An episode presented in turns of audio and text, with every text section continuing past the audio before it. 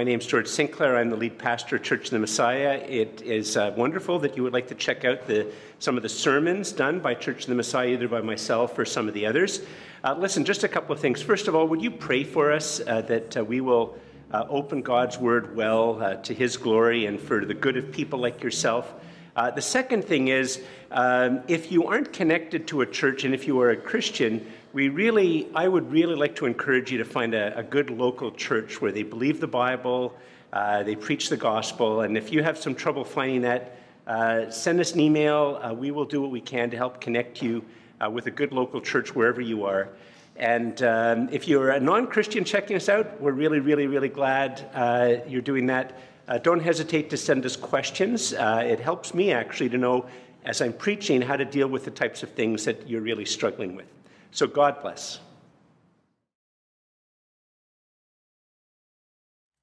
Just uh, remaining standing, I invite you just to bow your heads in prayer.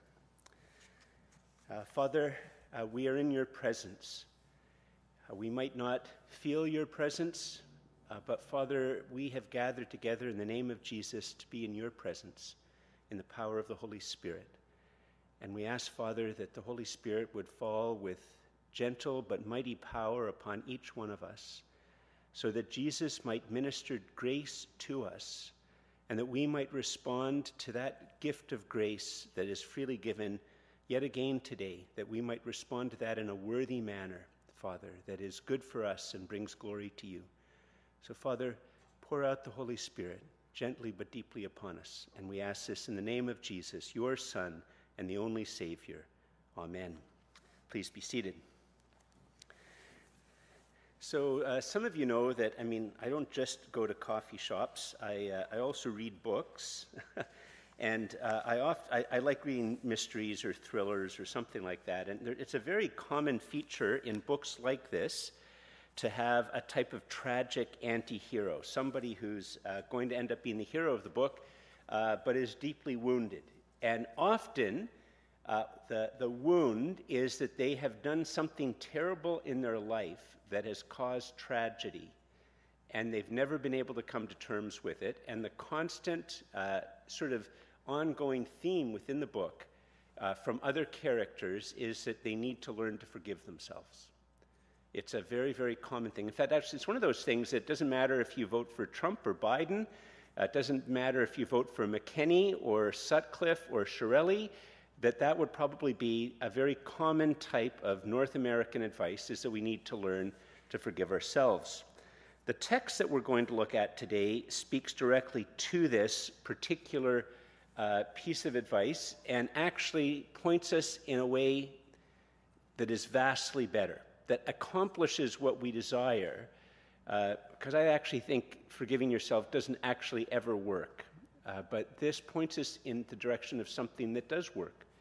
And so, for those of us who are troubled in our conscience with things that we have done or failed to do in the past that has caused harm, this is very important and very good news for us. So, I invite you to turn in your Bibles to Mark chapter 11, and we're going to begin at the first verse, Mark chapter 11, verse 1. And if you're using this version, it's on page 68. And uh, um, some of you are familiar with this, uh, some of you might not be, but uh, we're going through this ancient biography of Jesus uh, written by one who was an eyewitness of some of the things, but it's based on eyewitness testimony, written when eyewitnesses were still alive. And one of the ways that we, the, one of the things in the story is that Jesus has predicted since chapter 8 that he's going to go to Jerusalem, and he's going to go to Jerusalem, he's going to die. And um, one of the things which is uh, when, when you're telling a story like this, it's not that you necessarily have the same number of words for every part of a person's life. A third of the Gospel of Mark is taken up with this last week of Jesus' life. And, uh, and so now he's been saying he's going to Jerusalem, now he arrives, and this is how he arrives. It goes like this, verse 1 of chapter 11. Now, when, sorry, yeah, never mind. Now, when they drew near to Jerusalem, to Bethphage and Bethany at the Mount of Olives, Jesus sent two of his disciples and said to them, Go into the village in front of you, and immediately as you enter it, you will find a colt tied on which no one has ever sat. Untie it and bring it. If anyone says to you, Why are you doing this? say, The Lord has need of it, and will send it back here immediately. And they, that is, the two disciples, went away and found a colt tied at a door outside in the street, and they untied it. And some of those standing there said to them, What are you doing untying the colt? and they told them what Jesus had said, and they let him they let them go. Now, just sort of pause here for a, a second. Uh, this is a very, very odd story in lots of ways.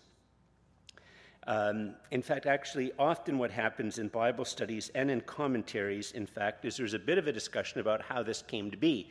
Had Jesus secretly arranged it in advance? Uh, like what was just going on? And, um, and I think one of the things that we are to take it from this, just as it's an important aside, is um, well, here's the thing. I, I can tell you of a couple of times that I've had answered prayer that is just miraculous. There's no naturalistic account for it. A, a couple of years ago, uh, I was with a couple of uh, doctors, and, uh, and one of the doctors who was a Christian said, You know, anybody who's been a doctor for a very long time, or any length of time at all, they will tell you, if, you're, if they're honest, it comes to that point in the night, you know, they're all having the red wine or the white wine or whatever, and it comes to that point in the night, they'll all say that there have been medical cases they've dealt with that don't make any sense. Now, because they're non Christians, they wouldn't say that it was because of a miracle or answered prayer. They would just say, I know of a, th- of a case where it just, you know, the x ray showed this, the x ray showed this, the x ray showed this, and then the next ray showed that there was nothing. Um, and so and, and maybe some of us here, if we had a conversation, we could talk about something that really did, like, really miracle is the only way to explain it. But most of our prayers are answered in a way that there can be a naturalistic explanation.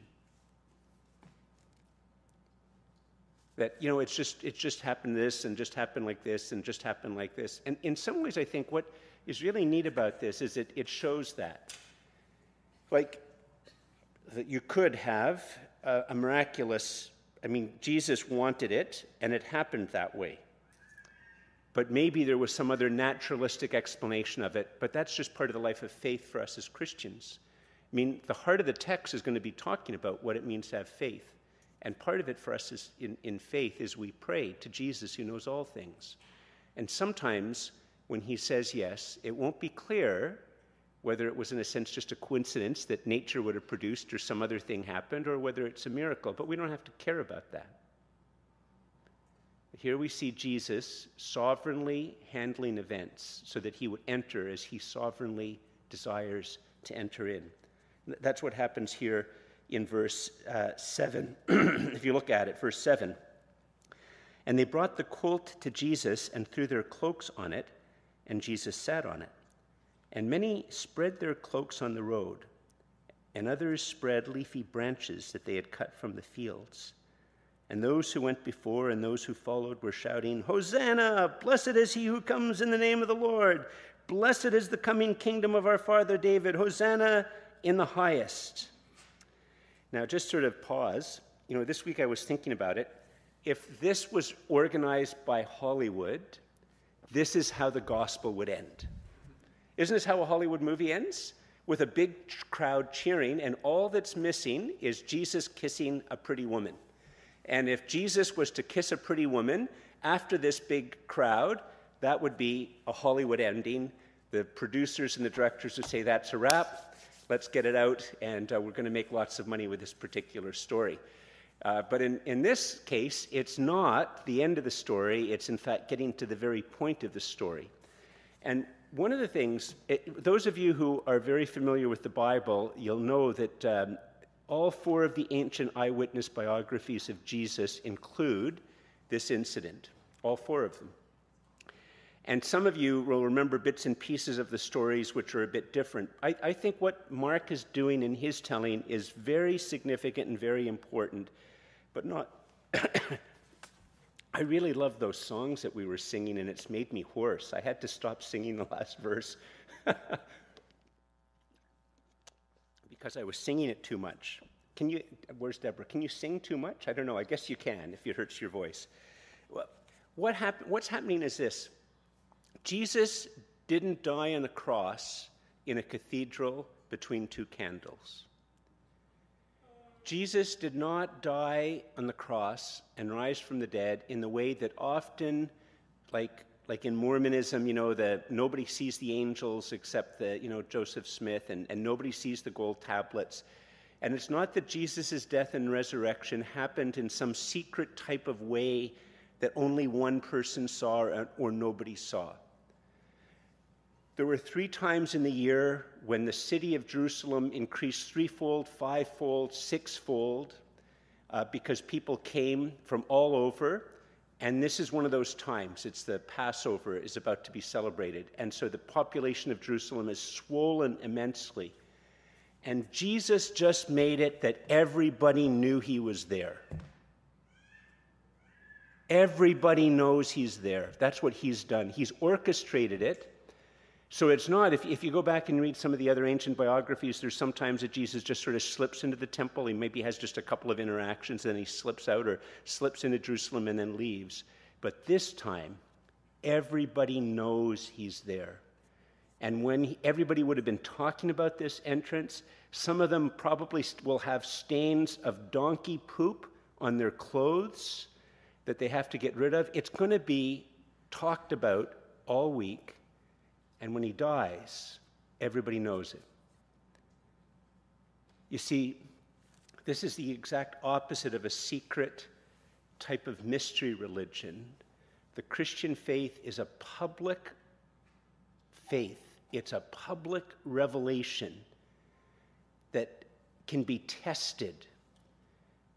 And Jesus is just guaranteed that everybody knows he's there, and when he dies, everybody will know that he dies by crucifixion. And in verse 11, remember I said that in, in some ways that earlier part of the, of the story talks about Jesus as, in a sense, being sovereign, that he sovereignly want. It, it's actually really interesting. You know, one of the things which is sort of cool about this text is that it shows both this, the stories that we're looking at today, it, it throws together both the godness of Jesus and the sovereignty of Jesus and the humanity of Jesus in a very powerful way. Jesus is so poor he doesn't own a donkey. He has to borrow a donkey. And a little bit later, we're going to see that Jesus is hungry. Yet, the same one who is poor and can't even afford a donkey he sovereignly organizes a donkey for him to come in. And in verse 11, it, it doesn't look as much in English like it's there, but it, it's more powerful in the original language. And verse 11, and Jesus entered Jerusalem and went into the temple. And when he had looked around at everything, as it was already late, he went out to Bethany with the twelve. Now, in the original language, this phrase looked around, he's not looking around like a tourist, looking around. When I was in Amsterdam, I'd go and I'd look around the churches, which had now become museums. uh, he's not looking around as if, if one of you finally gets an opportunity to buy a house and you go sort of looking around to see if you want to buy the house. The word looking around implies that he's the owner who's come to what he owns after being gone for a while to do an inspection. That's what's being implied in the original language. The owner of the temple has come, and he's looking around to see if it's as he intended. Now, one of the things which is so brilliant about the Gospel of Mark, and it's one of the reasons, that even from a human point of view, um, people still read it, is the way that Mark often will tell things without using like, like clearly explaining it, but allowing the story to unfold, to communicate at the level of a story. And, and stories communicated at, at a deep level for us as human beings. And so Jesus is going to be saying something about how he is bring, doing a new thing, in a sense that everything that the Old Testament had been promising is about to be fulfilled and that God is about to do a new thing in terms of how he relates to human beings. And that he communicates by these very clever little stories and then this odd aside about prayer that talks about forgiveness. Look what happens in verse 12. On the following day, when they came from Bethany, he was hungry. Remember, I said to you one of the things about, um, you know, in, in our day and age, we have a hard time believing that Jesus was God, but for the first several centuries, Christians uh, and others had a hard time believing that he was human. and, uh, uh, and so texts like this were very important in the forming of the early creeds and doctrinal definitions to remind people that Jesus is fully human and fully God, but one person, and he's hungry. In verse 13, and seen in the distance a fig tree in leaf, he went to see if he could find anything on it. Note it doesn't say necessarily food, just find anything on it. And when he came to it, he found nothing but leaves, for it was not the season for figs. And Jesus said to it, May no one ever eat fruit from you again. And his disciples heard it. Now, this has been a this, this part and the, the part that's going to come in a few verses has pr- troubled lots of Christians off and on throughout the years, and lots of people from outside who uh, look in at the text, and it's, it's a very puzzling text. Like, it seems as if, in fact, actually, in some ways, this text touches at one of the deep fears that even we Christians have. But it t- especially touches on a deep fear that those outside the Christian faith, when they look at it, they have. And that deep fear is that, you know, good grief, God is, is just unreasonable. He's just unfair and unreasonable. And this story perfectly illustrates his unfairness and his unreasonableness. That here it is, it isn't even the season for figs, and he still goes ahead and curses it. Like, how unfair is that? And for many people outside the faith, one of the barriers to them coming in is they have this sense that the God that they'll meet is an unfair God who makes impossible demands and then blames you for not being able to meet it. Now, the fear is real, but the text actually doesn't illustrate it. And, and part of it is, is, has to do with translation issues. Um, that little bit, for it was not the season for figs, in the original language can go in different places in the sentence. So he, here's what's really going on it wasn't the season for figs. And yet, and, and, and for a fig tree, when it's not the season for figs, the tree has no leaves. So it would be the same for us in the, in the spring when all the trees are bare and there's still snow on the ground and it's not spring yet because it's February or whatever, and all of a sudden you see a tree, a maple tree, with gl- green leaves, or a better example, an apple tree with green leaves. And you go, oh, wow, there's an apple tree with green leaves. it, like it draws your attention. And so he goes to see if there's anything on it. And um, I, I, only know this because I obviously I don't know anything about fig trees. I depended upon commentaries for this. And, and what happens is at the very same time in a healthy fig tree, as soon as the figs are being produced, the figs are also being produced. The leaves and the figs grow at the exact same time. So we're, we're going to see more about this in a moment, what Jesus is doing here is um, one commentator called it a portent, an old fashioned word. One of those little things, uh, a harbinger, sorry, that's another old fashioned word that some of you won't know what it means. It's something, it's sending a bit of a signal about something that's going to happen. And, um, and the, the signal about what's going to happen is that um, out of all the nations on the earth, how odd of God to choose the Jews. And he chose them. If you go back, those of you who remember the stories of Abraham, he chose Abraham and then his descendants to be a blessing for the nations, to be the means by which his glory is made known to the world. And out of all the nations, they're the only one. Out of all the trees in February, there's only that one tree that has leaves. And unlike an apple tree where you can have the leaves without the beginning of the apple and a fig tree, you have to have both at the same time. And he goes, and it has the appearance of life, the appearance of what it should have, but it has absolutely no fruit. It's barren. Now, it's beyond the scope of this sermon uh, because one of the things which those outside the Christian faith have as a, a great dislike about the Christian faith is the idea of God's judgment. It, it's a very peculiar fear because, gosh, if there's one thing about our age, we live in an un we live in a hyper judgmental age. You say the wrong word in a tweet, and the internet explodes.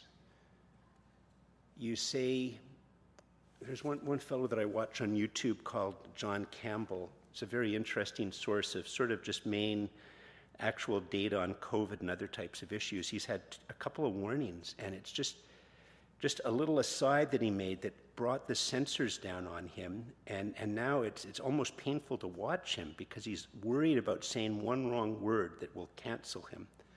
And it's a very puzzling thing that we live in an age where people feel completely and utterly free to judge others and condemn them to cancellation and destruction, but don't like a God that might judge them.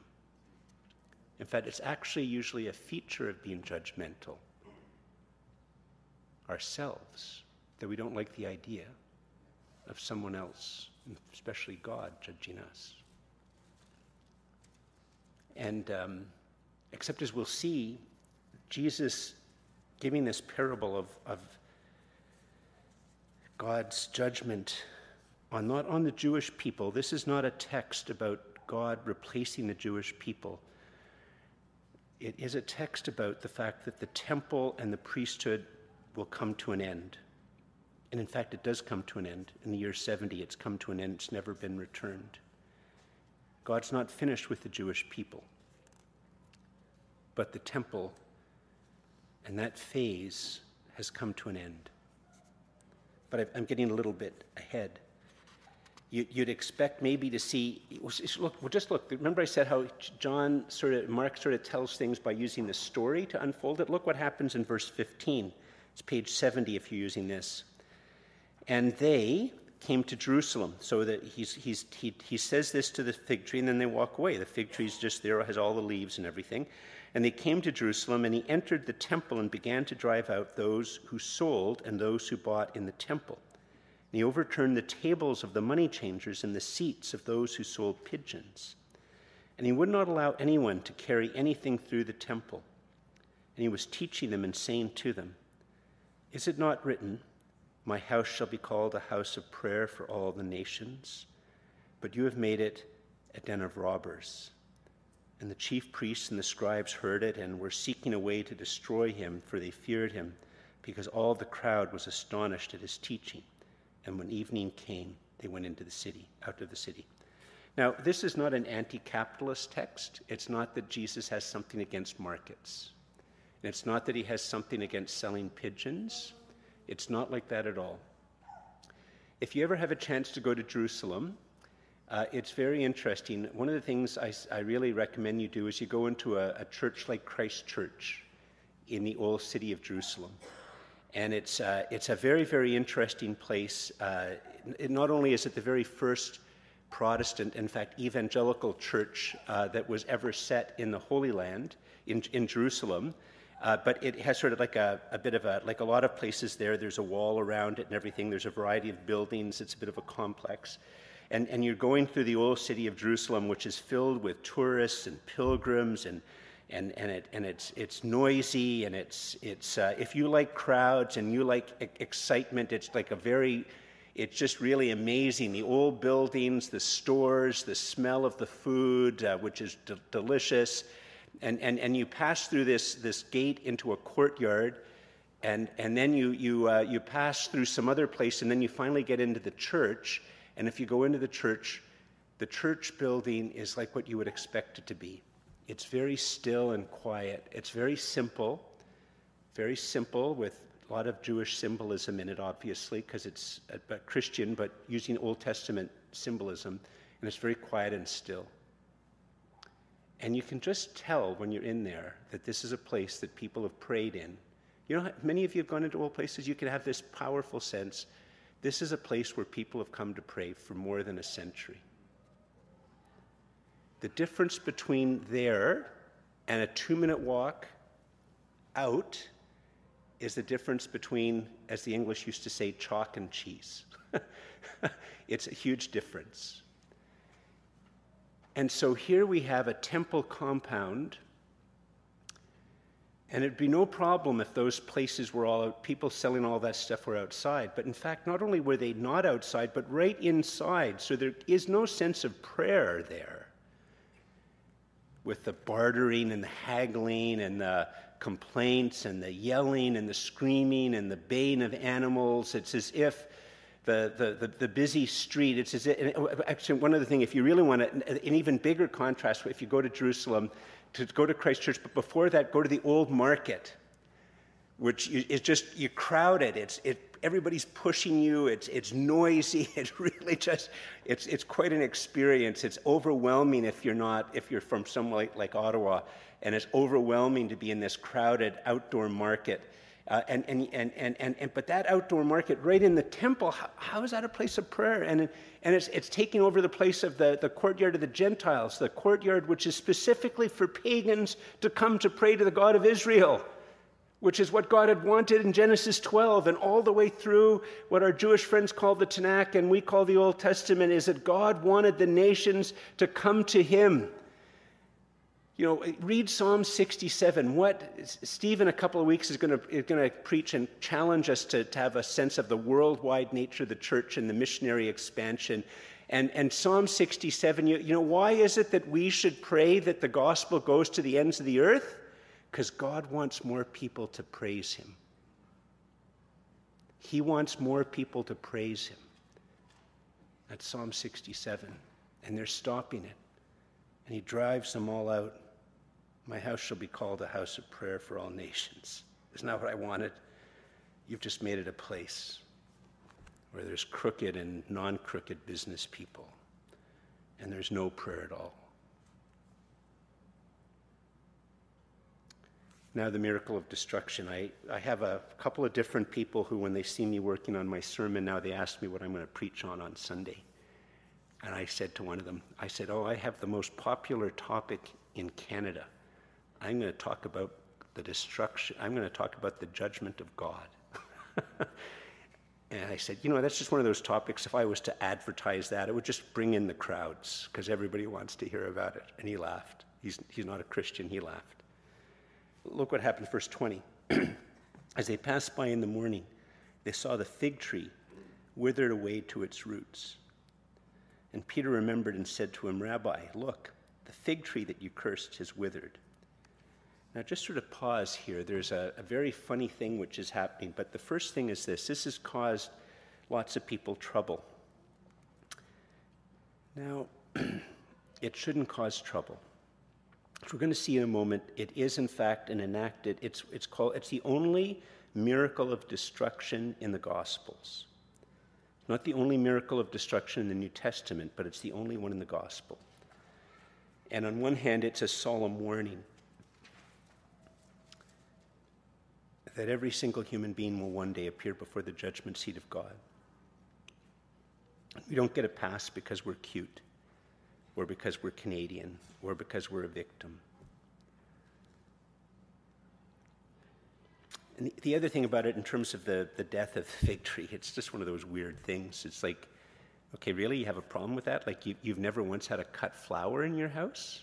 You, you do realize that cutting the flower kills the flower? like, like, you know, we don't think about stuff like that. You know, that those little fall decorations, like trees had to die for that to happen, right? You, you do realize that. Like it's a, it's a false problem. It's, it's being overly sensitive about what doesn't matter. But now you would expect that Jesus is going to say more about it. But Jesus goes in a very different direction, but it's an important direction for us to understand because he's going to go in the direction of what does it mean to have fruit? And how do we have fruit? You see, Jesus is going to call us not to have a Facebook life or an Instagram life or a TikTok life, but a real life. Not all about appearances, not about the fact that shortly after this picture was taken, you and your girlfriend had an unbelievably terrible fight where you said horrible things to each other and you didn't speak to each other for a month. but the world doesn't see that. They just see that cool place you went to eat and the cool piece and the cool food you have, right? That's the Instagram, Facebook life. All appearances. Jesus says there's nothing wrong with appearances.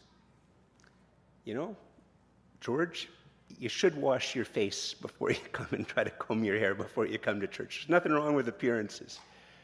But if all you have is appearances, that's like, in a sense, even in our culture, we understand that we don't, like, if you were to say to any Canadian, you're shallow, they would be deeply wounded. Wouldn't matter whether who they vote for, they would be deeply wounded. We all, whether or not we're shallow, we actually don't want to be shallow. We want to have some depth. And Jesus says, We've seen the fig tree, and all it has is leaves but no fruit. And now I'm going to talk to you very briefly, and it, it's a whole other series of sermons that could be done, and I'll just try to pick up the, the highlights. Is what, how do you, how do you be real? What, what's reality? The very first thing he says is, uh, is verse 22. And Jesus answered them, and he gives a command have faith in the triune God. Have faith in the triune God. That's where it begins. Now, faith is one of those words that we have trouble with. I have to take a moment to try to help you help us all to understand it. For many of us, faith is an emotion. We feel like we have faith. But emotion is empty. Emotion is just appearances. And, and for others of us, faith is like a power. I, I talked to several people who watched power positive thinking stuff and, and, and, and having better control of your life. And, and, and it's talked, faith will often be talked about in those types of things and believing it as a type of power, something that allows you to accomplish things. But that's not what the Bible here is talking about in terms of faith. Faith is not, it's an odd type of power. You see, when you talk about faith as like a power to accomplish things, they're talking about faith as if it's like a muscle.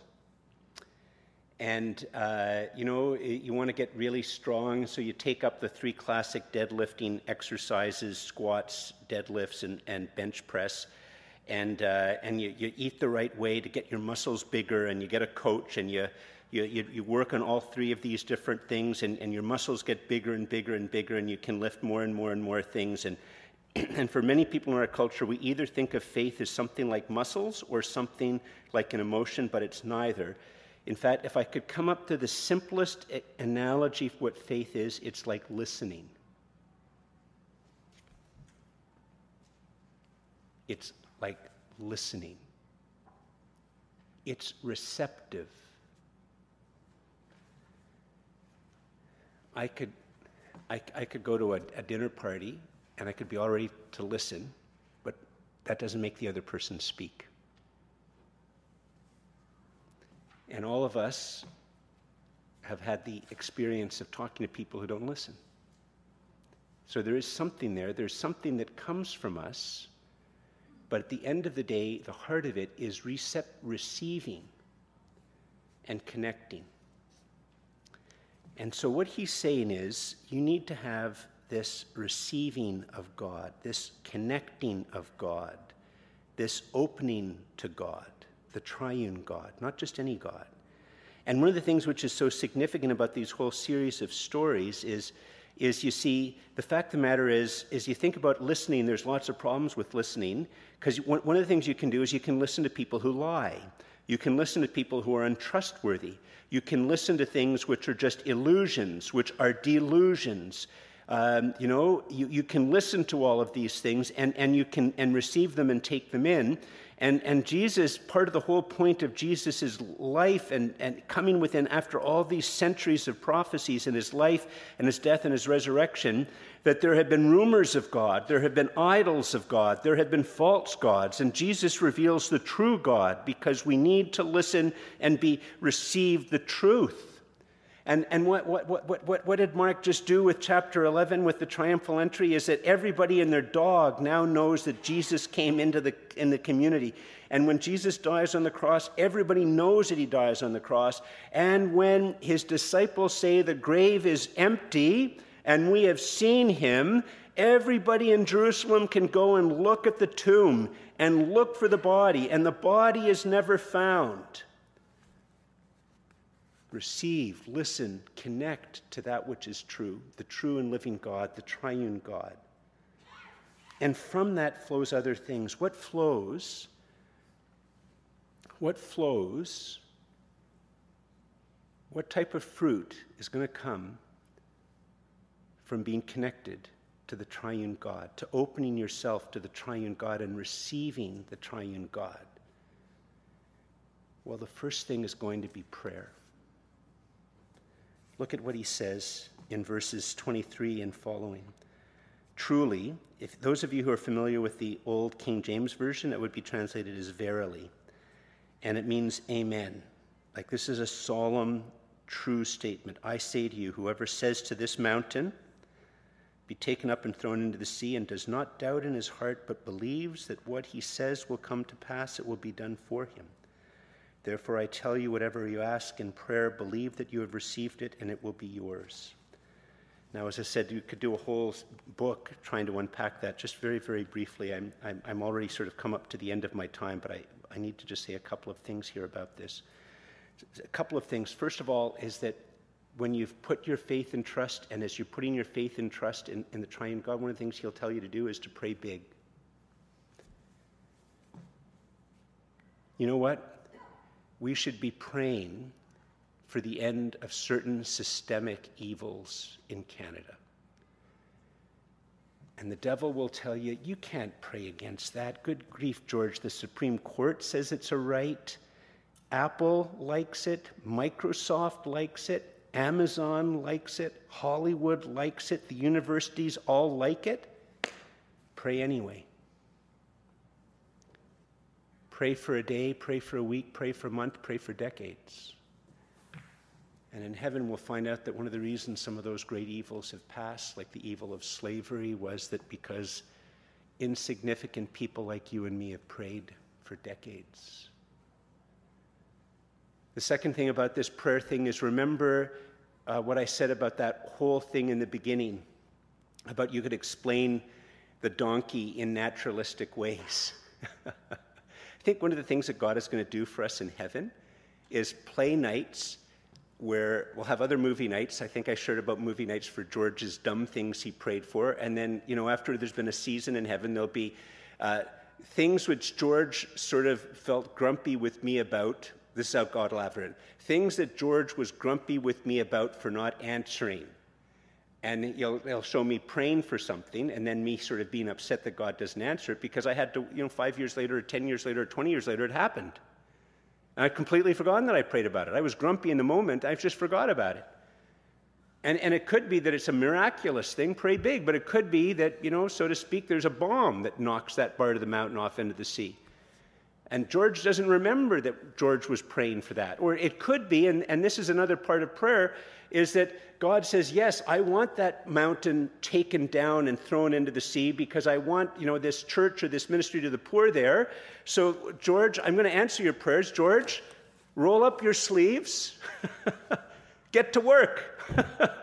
Get to work. We're going to answer that prayer. Get to work.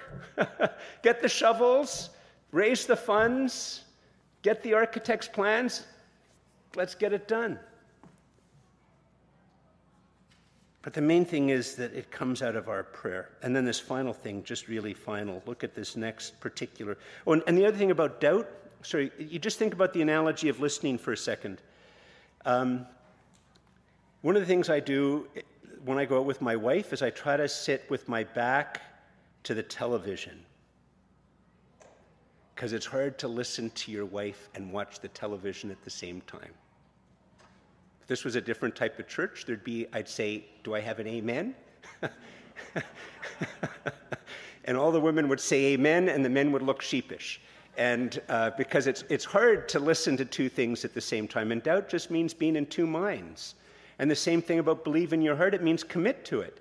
It means if I'm going to listen to you, I commit to listening to you. And I'm not listening to three things. I'm not listening to the radio and watching the TV and listening to it at the same time. It, doesn't work. You're not open to it if that's happening. And just finally, the final thing about forgiveness. Look at verse 25. Uh, 25. There, and whenever you stand praying for, and whenever you stand praying, forgive. If you have anything against anyone, so that your Father also who is in heaven may forgive you your trespasses. Now, there's a couple of people here who are very good with grammar. And one of the problems we have with understanding this text is that we read it as a conditional, sorry, grammar geek moment. In the original language, it's not a conditional, but the subjunctive. And it makes all the difference in the world for the text. You see, what this text is saying is that you know what we're faith is being open to God, receptive to God, attentive to God, allowing of God to come in and coming into God. that's that type of receptivity. And when we do that, it changes us. Like when we do that with another person, it changes us. Both of us change. In the case of God, it's not that God changes, but that we change. You see, this is pointing to the fact that what's going to happen on the cross, the reason we can have faith in God is that what we see when Jesus dies on the cross is that God has taken the means so by you and I can be forgiven by God. Because of Christ's death on the cross, when I have faith in that, when I receive it, when I allow it to enter into my life, when I enter into it. One of the things about Jesus' death on the cross is we are seeing that God has forgiven you of everything in Christ. You see, the fact of the matter is, is that you and I don't need, if, if, if you are here or if you're watching and you're troubled by not being able to forgive yourself, what is happening is that God is knocking on the door of your heart and saying to you, You need to accept my son. You are longing to know Jesus without recognizing it. Because we can't forgive ourselves, we can't pay our debt to ourselves, but we have a longing to be forgiven, to be forgiven by God. And when we put our faith and trust in Him, we are entering into His forgiving us of everything that we have ever done that is wronged. And when we open ourselves to the triune God, He shapes us to be ones who forgive. And all I can say to this, I've really gone over my time. If you think of someone who's wronged you, and you want to hurt them, or you want to, you feel embarrassed, you feel ashamed, you, you've, you have to fight the temptation, want others to know how bad they really are, then that shows that you have not forgiven them. And sometimes when we pray that we can forgive another person, God does a miracle and it, it goes away right away. And for others of us, it's a journey of forgiveness that we need to pray day in and day out that we can forgive that other person until we come to that point where we are free of the hurt that we are absolutely, genuinely free. No longer the desire for vengeance or to hurt the other person or reveal the other person, no longer feeling fight or flight or tower or cower, that we are free. And one of the things our world needs in a world of hyper judgment one of the profound fruit that the Christian community can begin to show in our day and age is the truth and the power of forgiveness. I invite you to stand.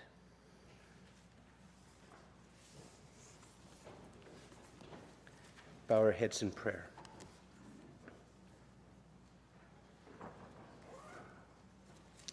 Father, we confess that most of the time we don't even think we have to forgive people. And uh, Father, or we think that there's nothing in our lives that need forgiveness, not recognizing those resentments that we still carry, those desires to wound that we still carry, those times that we get red in the face with embarrassment or shame, those things that make us still so angry, Father. And, and we are, Father, constantly inundated by experiences that show our desperate need to forgive and do not recognize it. We ask, Lord, that your Holy Spirit would do a gentle but healing work within us. That your Holy Spirit would, Father, help us to trust Jesus and his death on the cross more and more and more, that it would be more real to our heart. And that that becoming real to our heart, that it would form us to recognize our profound, ongoing need to forgive. And that you would help us to pray that we can forgive and make us people who pray, pray, and pray into that profound need for us to forgive others.